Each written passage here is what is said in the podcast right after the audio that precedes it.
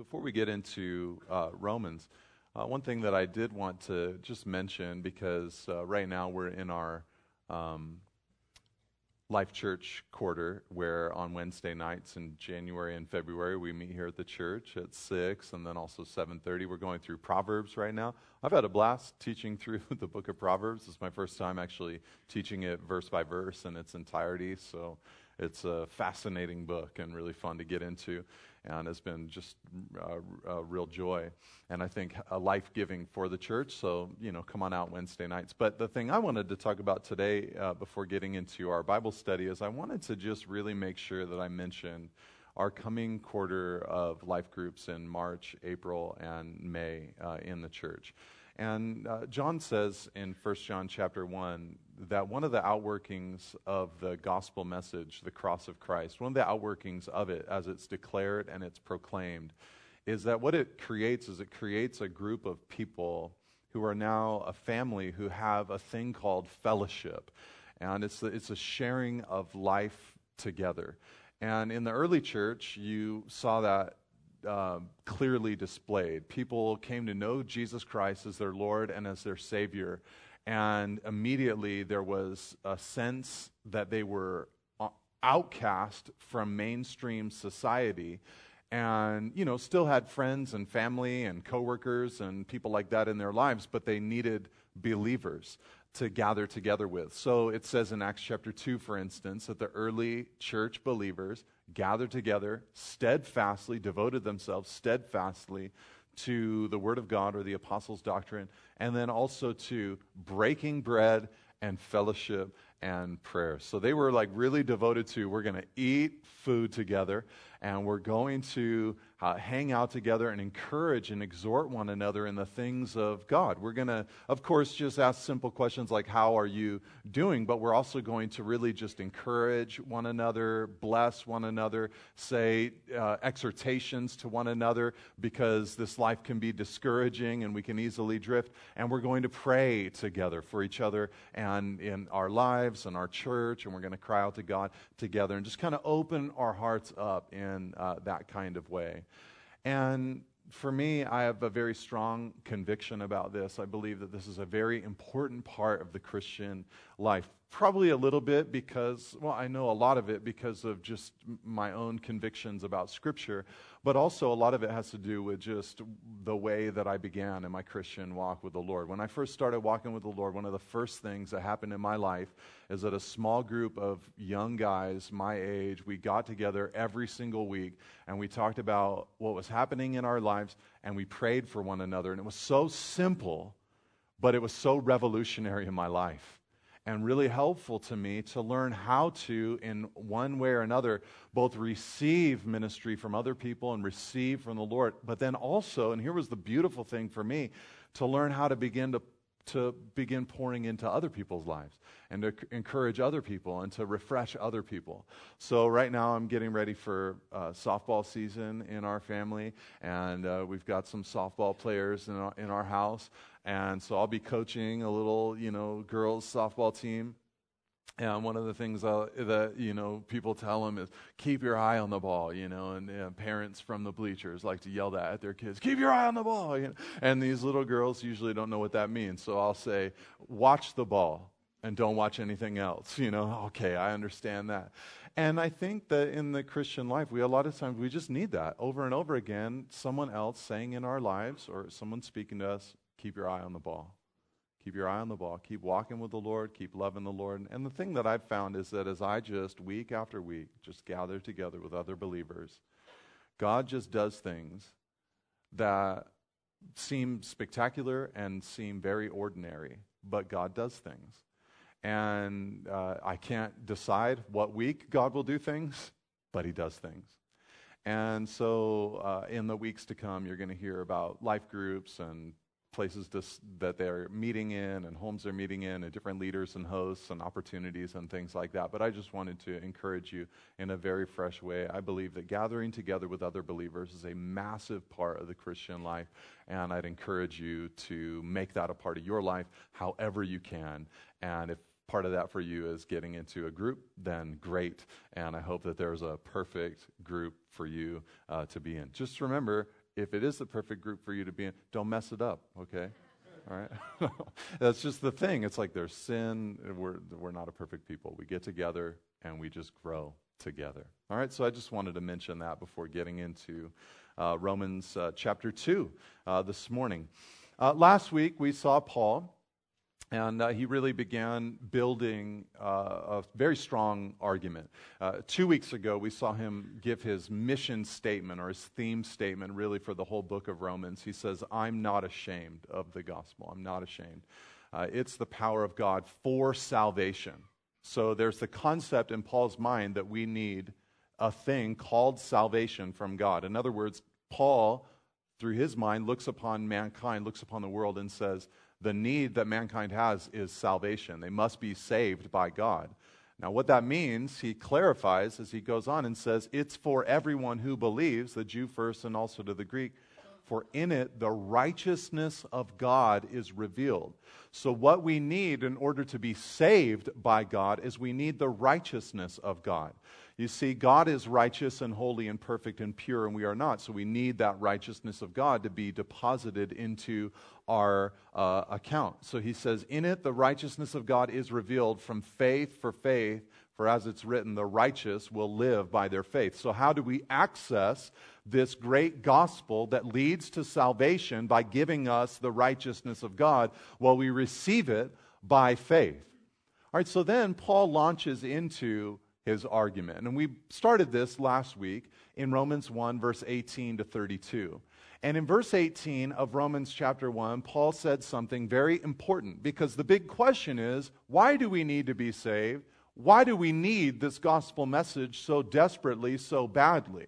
And he answers it basically in Romans 1:18 by saying, "For the wrath of God is revealed against the all ungodliness and unrighteousness of man. In other words, God has a position, a position towards the unrighteousness and ungodliness that is in the world. And the position that God has is one of wrath toward all ungodliness and all unrighteousness. And like I mentioned last week, this wrath is not the flip side of the love of God. It actually isn't that. The flip side of God's wrath would be God's indifference, his lack of care, or his lack of concern. It's actually because he loves mankind that he has a position of settled anger, opposition to sin and rebellion because it's ungodliness and unrighteousness and sin that separates us from him. So because he loves us, he's angry at that sin that separates us from him and he wants to do something about that sin so that we can be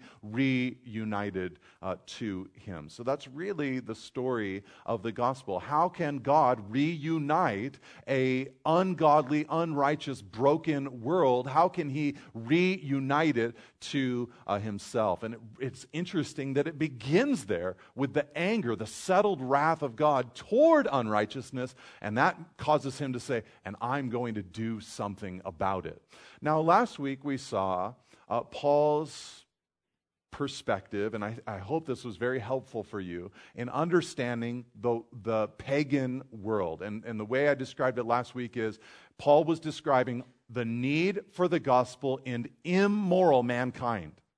All right, so he talked about uh, different ways that God gave them up. They suppressed the truth, they stopped worshiping God, they began worshiping idols, but then three times Paul says God gave them up. God gave them up, number one, phase one was he gave them up to, there are, there's a sexual desire in mankind in general, and God gave them up to the perversity of their desires. In other words, sexual immorality. So we would see in a culture or society that God is giving up in that way, you'd see pornography and prostitution and uh, deep lust and uh, you know sex outside of marriage. You'd see all of that in that kind of society and culture. And then in phase two of God giving up a society and culture, Paul explained that then there wasn't just per, uh, perverse desire for natural sex, but unnatural sex also became prominent in that culture. And Paul was watching that. He was kind of describing the Roman society and culture that he was living in. And then the third thing that God gave them up to was a long list of different kinds of sins, but at the end of it, the big thing was that there's the approval of these different sins in that society and in that culture, and almost the celebration uh, of uh, these sins. So, in one sense, he's saying there's a moral man guilty and in need of the message of the gospel. Now, that would lead us, should lead us, I think, to a natural question. And the question that we would ask is well, what about the rest of the world? Because is Paul trying to say that the only people that need the gospel are the kinds of people and the kinds of societies that you might categorize uh, there in Romans chapter 1? And by the way, I, I hope that just in looking at Romans 1, especially 24 to 32, I hope that it helps you in a lot of different ways. I know it helps me. It helps me to pray that eyes would be open. It helps me to have a deeper compassion factor in my life because I look out and I realize God gave them up. There's a river, a current that is so strong that people are getting sucked into. And yes, they will individually have to answer to a living God, but the pull of society and culture is so strong upon them and it brings a compassion inside of my heart for those who have been swallowed up by it. It also helps me feel like God's in control because God's in the process. God gave them up. So I'm not losing my mind and going, How can these things be? It's like I read the Bible. Now I know how these things can be. All right, so I hope that it w- helps you in a lot of different ways. But the question would be, is that all Paul has to say about those who need the gospel? Because that certainly isn't the way that you would describe the whole world. Paul looked at the Roman culture that he was in and said, Yeah, this is part of what I'm seeing. But there were also people who did not believe in God who were operating by some kind of moral code people who were trying to do the right thing. And I think as you just look out at the world that we live in today, you might be able to identify nations or societies or cities or even whole continents that you would say, yeah, maybe in general, Romans 1 24 to 32, that would be like a, an appropriate description in general of that part of culture and society. But then you probably could also look out at other parts of the world, parts of the world that are closed to the gospel, parts of the world that don't have the word of God, but you wouldn't say, I would describe them with Romans 1. There is a uh, kind of a morality there, a prudishness there, a kind of separation, wanting to do the right thing that's there. There are people out there that you might say, they're trying to do the right thing. They want to be good people or something like that. And so we might describe that as the moral world.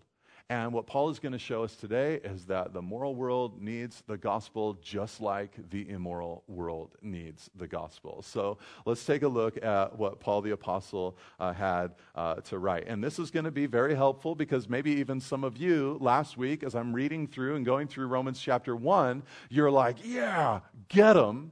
And uh, you're about to get yours today. Okay? So equal opportunity from the Lord here for all of us. All right, so he says, verse 1, he says, Therefore, you have no excuse, O man, every one of you who judges. For in passing judgment on another, you condemn yourself because you, the judge, practice the very same things. Now, Paul here uses a device where he just begins having a conversation with the reader. In this passage, 37 times, he's going to say, You, or yourself or yours. So he's engaging the reader, he's engaging you and me.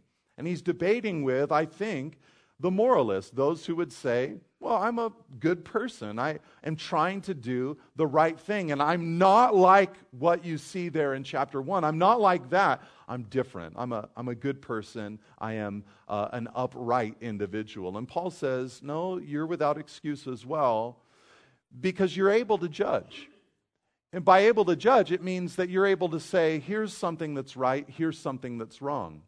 Now, that's not a bad ability. That's actually a good ability to have discernment, to be able to figure out what's evil and to be able to figure out what's good. The goal isn't to be able to pull back and say, I have no idea. I have no idea. That's not the goal.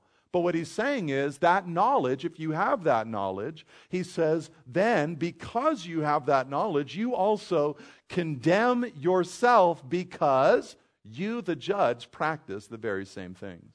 Now, in our human hearts, many of us, we read that and we go, that's not true. You know, I, I don't do the same things. I, I don't practice the same things, but there it is in God's word for us in black and white. You, he says, the judge, practice the very same things. And I think that in so many ways, uh, this is very easy for us to demonstrate. How many of you, you understand that within your own life, you're blind to your own faults? And if you're like, no, I don't know, I'm not, well, that's just proving the point a little bit there. because probably there's nobody here who couldn't think of people that they know in their lives who they would say they are blind to their faults. It's easy for us to see that maybe in someone else's life, and maybe not as easy for us to see it in our own lives. I can't tell you how many times I've fired up, you know, a really great lecture for one of my kids or for all of my kids, and within the very same day have realized, oh, judge, you are guilty because you practice the very same things. You're doing the very thing. And in fact, there's even an insidious part of our heart that can more effectively see the sins that we commit in the lives of others. It's just kind of a thing that's very natural to us to be able to see the sinful tendencies in others that we ourselves might gravitate towards. So I think, in one sense, part of this is just being blind to our own faults. I think another way that we practice the very same things is that sometimes I think we forget our own past. We forget some of the things that we've done. We forget the sins that we've committed or that we practice, that were a regular part of our lives. And we're thankful to be forgiven. We're thankful to be cleansed by God. But the moralist forgets that they even went there at all. You see, the grace of God, the gospel, will produce a righteousness, but also a humility in dealing with other people because you understand, but by the grace of God, there go I. This is sin that I'm seeing. However, I understand how easy it is for me and others to slip into those sins. I think another way that we practice the very same things is simply by sometimes renaming sin. Have you ever done this? I don't struggle with anger, I'm passionate. You know? uh, I don't lie, I'm just stretching the truth. I'm not stealing, I'm borrowing. Uh, these are some of the ways that we recategorize uh, sin. I'm not prejudiced, I just have convictions. But I think probably a major way that the judge practices the very same things is by simply practicing the very same things. Saying with their mouth, but secretly in their hearts, like Jesus said, and secretly in their lives, actually living out the very things that they condemn others for. Paul then announces in verse 2, he says, We know that the judgment of God rightly falls on those who practice such things. In other words, God is holy, and his judgment is coming upon all imperfection. His judgment rightly falls on those who practice such things. I mean, if you think about it, what Paul is announcing here is that the righteous standard is not anyone else, the righteous standard is God. I mean, we love to compare each other by each other, right? Who's the guy that everybody, you know, compares themselves to? Isn't it interesting? We always compare ourselves to Hitler. I'm no Hitler, people will say. I'm no Hitler. Like, well, like God is up there in heaven going, congratulations, you know? Great job. You know, that was my standard. Just don't be Hitler. No, the standard is himself.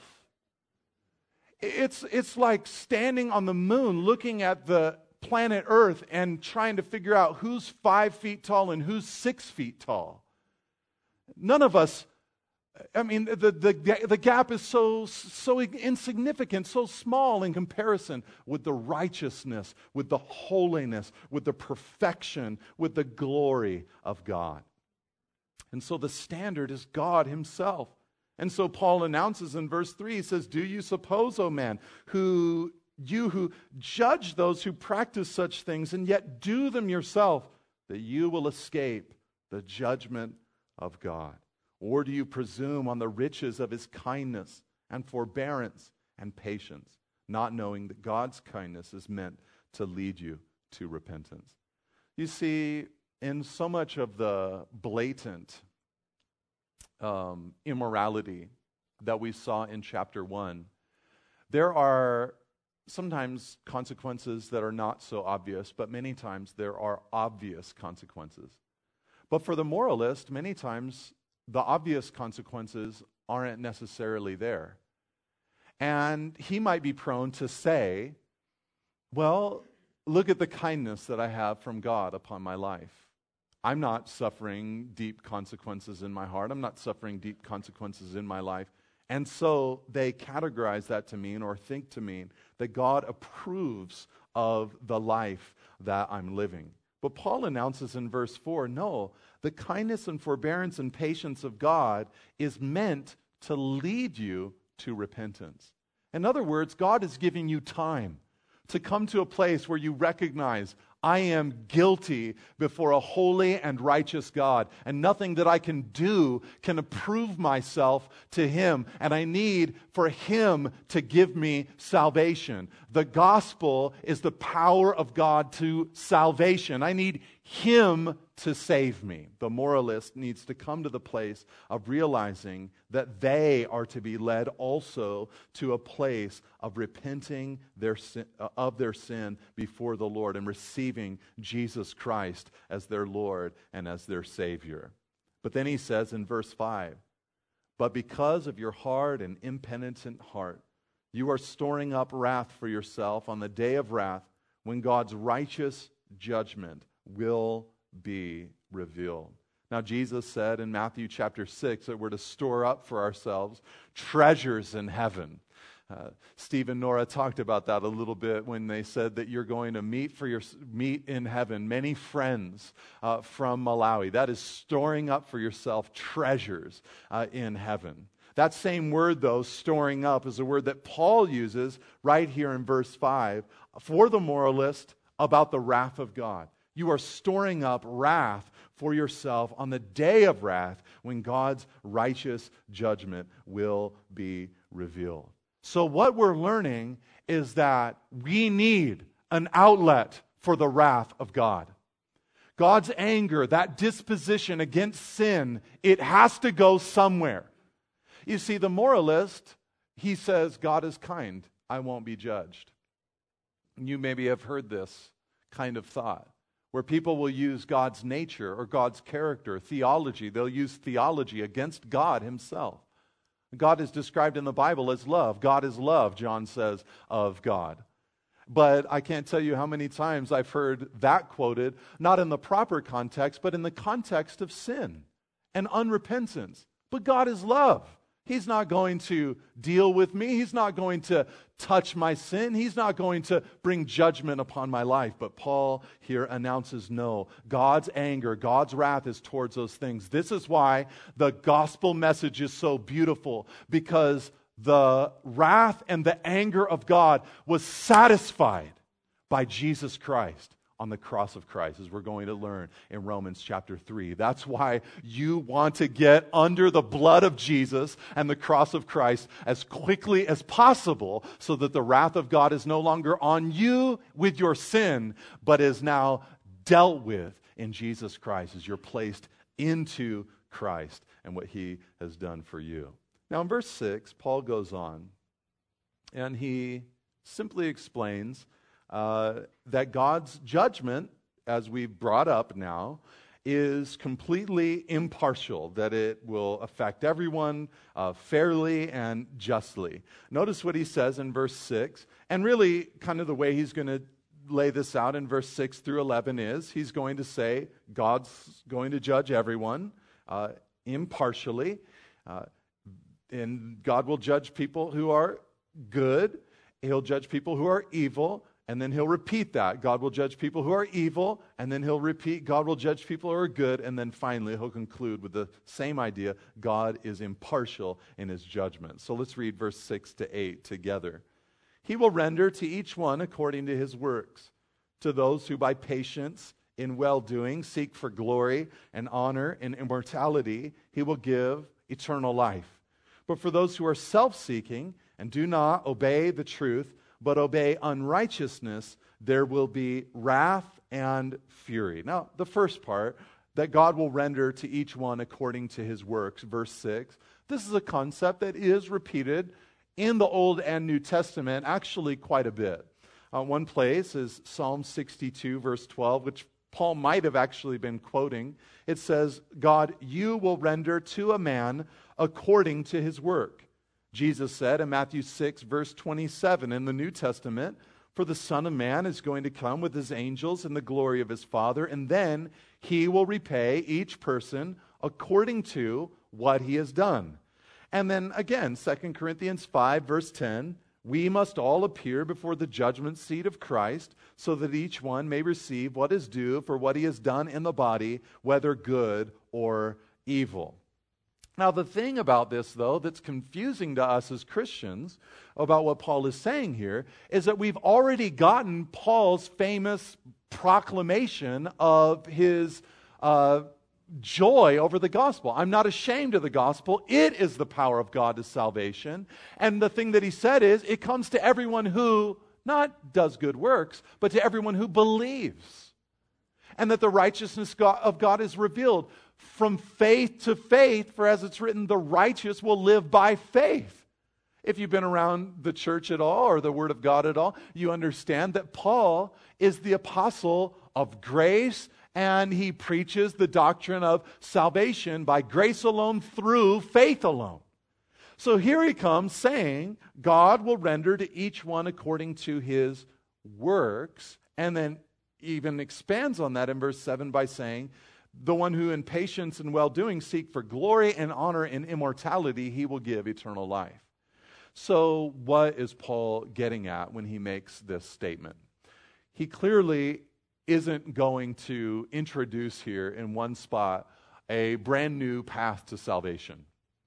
Uh, seek glory, seek immortality, uh, seek honor from God, and you do that, and God will give you eternal life. And everywhere else, he says, you can't get it that way. You got to get eternal life by placing your faith in Jesus Christ, your trust in Jesus Christ and what he has done uh, for you. So, what is Paul saying? How does this fit into the entirety of the book of Romans, verse 6 and 7?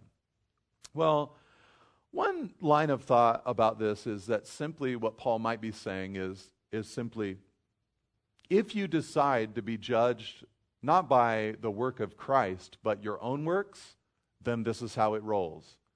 If you, for your whole life, always and at all times, are seeking for God's glory, wanting His honor upon your life, in other words, you want to be well pleasing to Him, and you want His presence in your life so much, immortality, if that's what defines your life from the very beginning to the very end, then yes, that is the judgment that will lend you eternal life. But what we're going to learn later in the book of Romans is that there is none righteous, no, not one, and that no one seeks after God. So nobody would ever receive salvation or eternal life that way. All right? So that's one line of, of thinking about it, and it could be the right way to, to see it. I think personally, though, I'm with those who think that what Paul is actually saying here is that he's describing the life of a person who has received Christ as their Lord and as their Savior. When Jesus gets into your life, when the gospel comes into your life, truly, with sincerity, it's real, it's legitimate. He's impacted your heart and He's impacted your life. You begin to live a life, maybe not completely and in its entirety at all times, but you begin to seek for God's glory, God's honor, and God's immortality. What does that mean? His glory means that what you want to see more than anything is God. That, that's a really important point because that is really what heaven is all about. Sometimes we lower ourselves to talking about heaven like other religions talk about heaven purely paradise. Now, it will be paradise, but for the believer, it's paradise because God is there. And if he wasn't there, there'd be this thing within the heart of a believer that says, I don't want to go there. I want to go wherever God is. I want to see him. He saved me. He redeemed me. He loves me. I want to be with Him. All right, so that's part of a desire of someone who's really been impacted by the gospel. His desiring his honor means I want to hear, well done, good and faithful servant, enter into the joy of the Lord. I want to hear his pleasure over my life. I want to live a life that is pleasing to him. And immortality means that we understand we will be fully satisfied only when we are in his presence, that that will be joy uh, forevermore. So personally, I, I, wouldn't, I, I, wouldn't be surprised if what Paul is describing here, maybe it's a little bit of both. If you want to be judged by your works, then it's just not going to be possible because you'd have to live this perfect life for the duration of your life. However, when you're saved, the Lord redeems you and He begins to make in you a person who longs for God's glory, God's honor, and God's immortality in and upon uh, your life. So I hope that makes sense to you. But then in verse 9, he goes on and he says, There will be tribulation and distress for every human being who does evil, the Jew first and also the Greek, but glory and honor and peace for everyone who does good, the Jew first and also to the Greek. So he gives two categories those who do evil, those who do good, and he gives two destinies tribulation and dis- distress on, on one hand, and glory and honor and peace on the other hand. So, who wants to have the glory and honor and peace destiny? That's what we long for. And he says it happens to everyone, the Jew first, and also to the Greek. So, he announces in verse 11, For God shows no partiality. So, Paul's point there is simply this God is going to judge mankind completely fairly. There will be no partiality. And on the day of judgment, in its various shapes and in its various forms, we will not be able to find even one soul that argues with God. Everyone will agree with God. Everyone will discover He is righteous, He is pure, He is true in the judgments that He has proclaimed. There is no partiality with God. And the moralist so easily wants to overlook his own stuff and excuses it maybe a little bit. I, I find that that's definitely true in my own heart. There are things within me that I just, I, am so, it's so much easier for me to excuse it in myself than it is in you. You know, uh, well, you know, I was tired.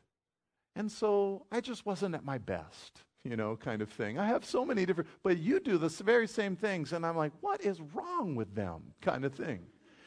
And it's just the way of the human heart so often. And Paul here announces no, that kind of partiality does not and will not exist with God. So we're seeing again our need for the grace of God, our need for the message of the gospel. Now let's close today by looking at verse 12 to 16. Paul says something in these verses that is very helpful to us because we might say to ourselves at this point, okay, well, your judgment, God, is impartial. I, I can see that. And you're looking into human hearts. I can, I can see that. And you're giving time and space to mankind, not because you're approving of sin, but because you're giving us time to repent of our sins. So, okay, cool. I see that.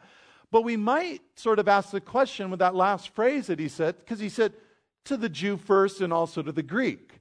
And we might say to ourselves, well, you know, the nation of Israel and people who were under Judaism, they have a pretty significant advantage. I mean, they had the Ten Commandments, they had the Bible, the Old Testament, the law of God, and God, you were communicating a lot of expectations with them.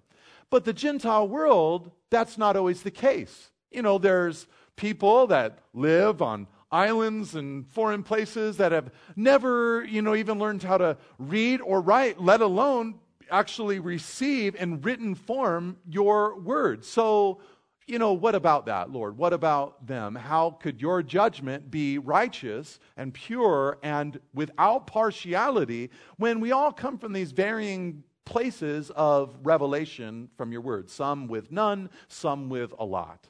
How, how do you deal with that? Well, this is what Paul says in verse 12. For all who have sinned without the law will also perish without the law. and all who have sinned under the law will be judged by the law. So there are some who don't have it, the revelation from God, the law, and there are some who do have it. But everybody's judged. Some perish without it, some are judged with it. For, verse 13, it's not the hearers of the law who are righteous before God, but the doers of the law who will be uh, justified. Now, we learn elsewhere in the New Testament that we're to be doers of the word and not hearers only. And that is a great application for all of us to understand that the goal is not just to hear the Word of God or to learn the Word of God, but then to actually live it out and practice it. But that isn't really the thing that Paul is highlighting here. I, I think that what he's mentioning here is if somebody hears the law, that, that doesn't make them righteous. You actually have to do the law, and there's no one who has ever completely done the law. 4, verse 14. When those who do not have the law, look at this, by nature do what the law requires, they are a law to themselves, even though they do not have the law. They show that the work of the law is written on their hearts, while their conscience also bears witness and their conflicting thoughts accuse or even excuse them. So you just think about it like this. For instance, uh, in the Ten Commandments, one of the things that was given to the people of Israel in the law was you shall honor your father and your mother. You honor your parents. Now, there are cultures and societies and groups of people who never heard the Ten Commandments, never read the Old Testament, who, in that culture and in that society, there's a general understanding those are the people that gave birth to me and raised me and fed me and cared for me. And they came before me. They're my elders. I need to honor them, right? So there's that sense. There's no, why do I need to honor them? Well, because I read it in the Ten Commandments. That's not there. They hadn't read that, they hadn't gotten that law, but they understand it intuitively. Perhaps it comes through their conscience. Perhaps it comes from the teaching of others. Perhaps it comes just by simple observation and common sense, but it comes. So that is what Paul says. That is now a law to themselves.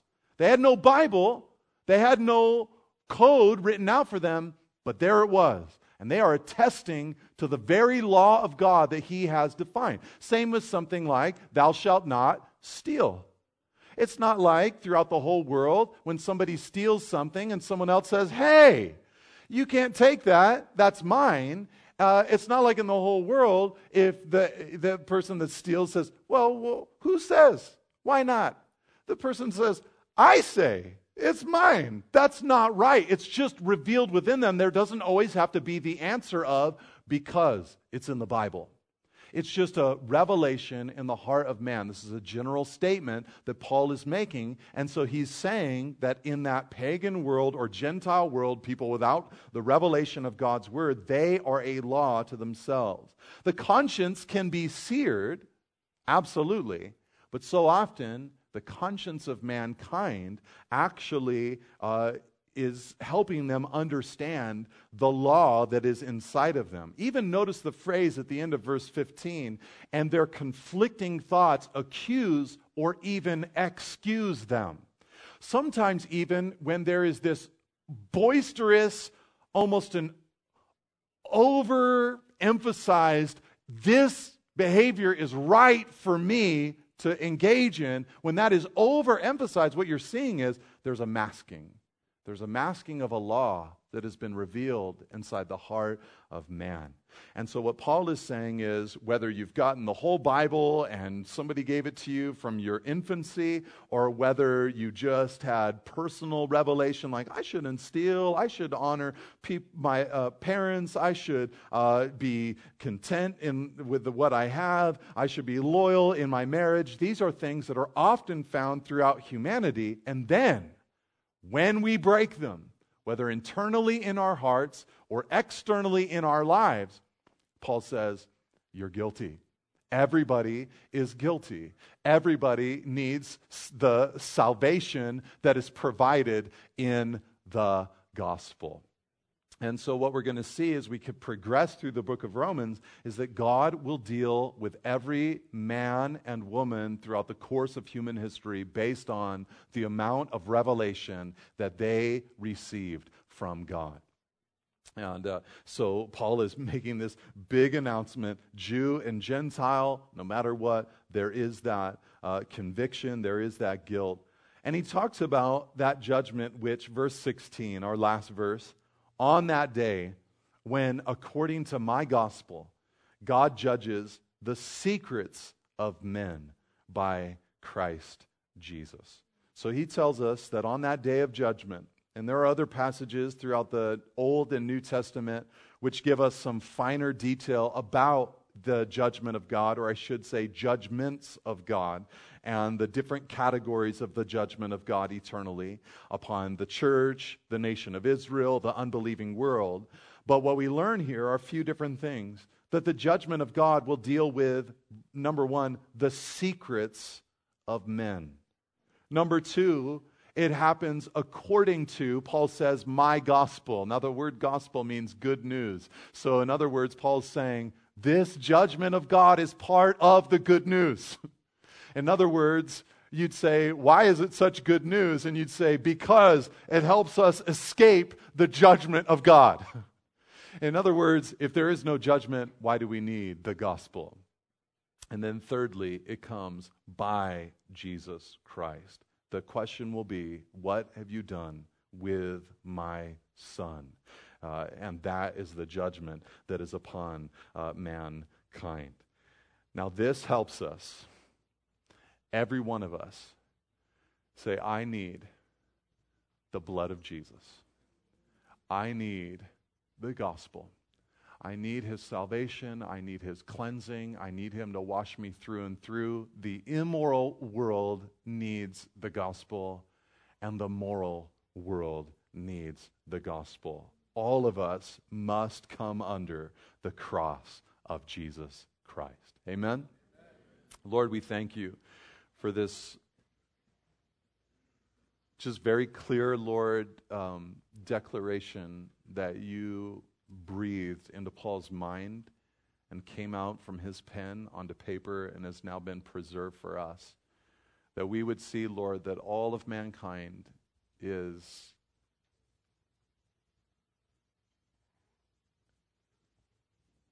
under your righteous judgment, but that, Lord, you allowed your son to be judged. Father, you gave your only begotten son that he would take my place, all of my self righteousness, all of the sin that I've committed, in so many ways worse than the sin that people commit when they don't even know that it's wrong, but sin that I commit knowing that it's wrong. Like this moralist judge, Lord, it just helps me see afresh my deep need for the cross of Christ. That I am approved not by what I've done, but by who I know and who I now am in Christ Jesus.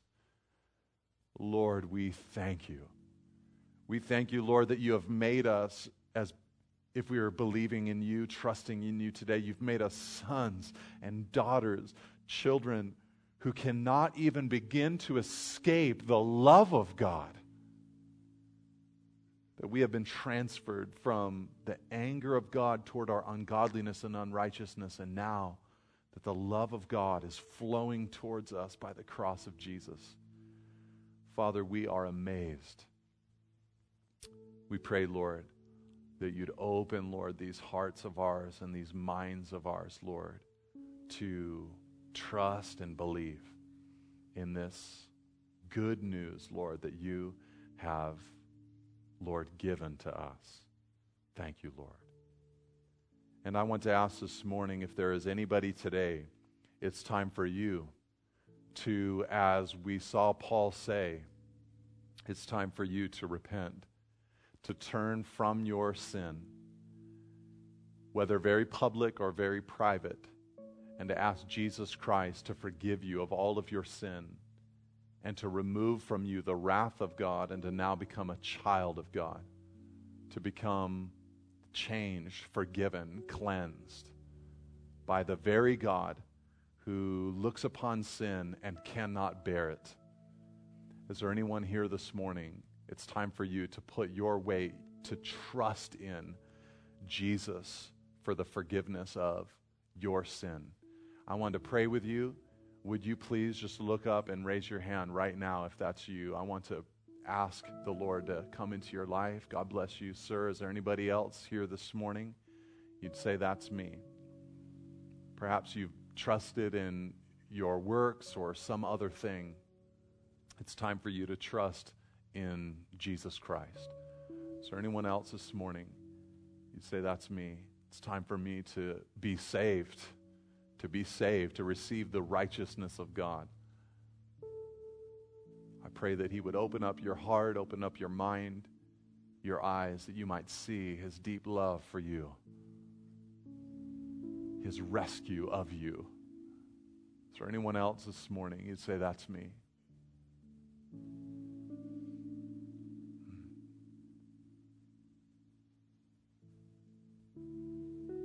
Okay, you, you raise your hand. I want you to pray like this. You say, God, have mercy upon me, a sinner. And I repent of my sin and give my life to you. Forgive me of my sin. Say, Thank you, God, for sending Jesus to die in my place and for raising him from the grave. Come into my life and be my Savior and the Lord of my life. And help me, Lord, to live a life for you, to learn of you, and to grow in you. In Jesus Christ's name, we pray together. Amen. Amen. Church, let's stand together this morning.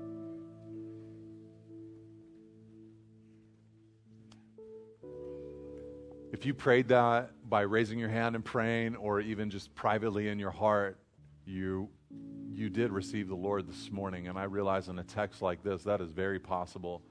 I want you on your way out to go into the Welcome Center and find the people holding one of these in their hands and say, I prayed today. We want to help you get started right in your new life in Christ Jesus. Church, have a great week this week. God bless you guys. And I love you so much. And uh, please stop by to visit Steve and Nora. And also, the grill is uh, open for hangout and fellowship. Let's sing together.